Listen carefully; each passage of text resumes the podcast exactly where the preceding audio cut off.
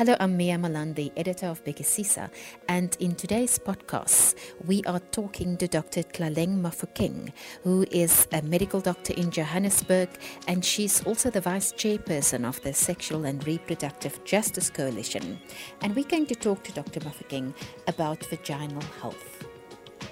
So basically, the issues with vaginal health, most definitely always, is how do I keep my vagina clean? And I always say, well, vagina is a self cleansing machine. You don't need to worry about that.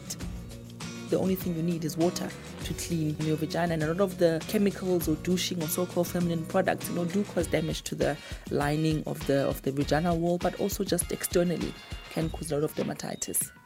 So, how does douching work?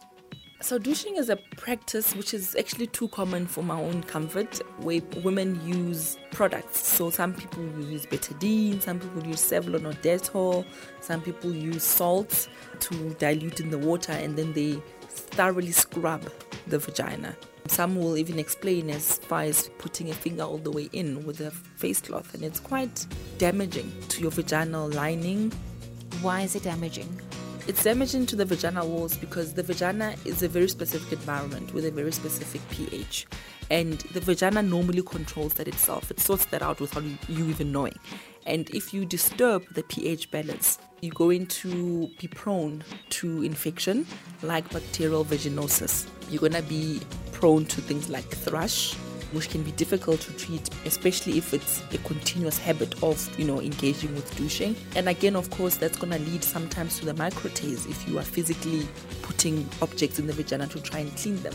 And that mic- those microtears can heal in scarring, causing dry sex, painful sex. So it's very much a bad thing. Could that, in exchange, again make you more vulnerable to contracting sexually transmitted infections like HIV?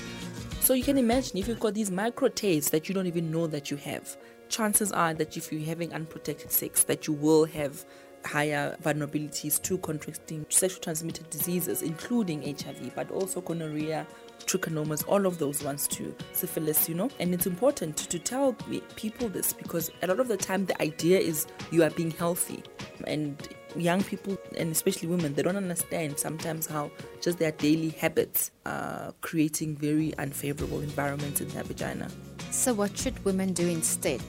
Wash with water but is soap okay to use soap is fine to use i mean i always say warm soapy water for the external. So where your pubic hair are just in the groin area because that is sweaty that can accumulate over the course of the day. So that's fine you're using soap there. But in the actual vagina you don't need even soap. You literally need water.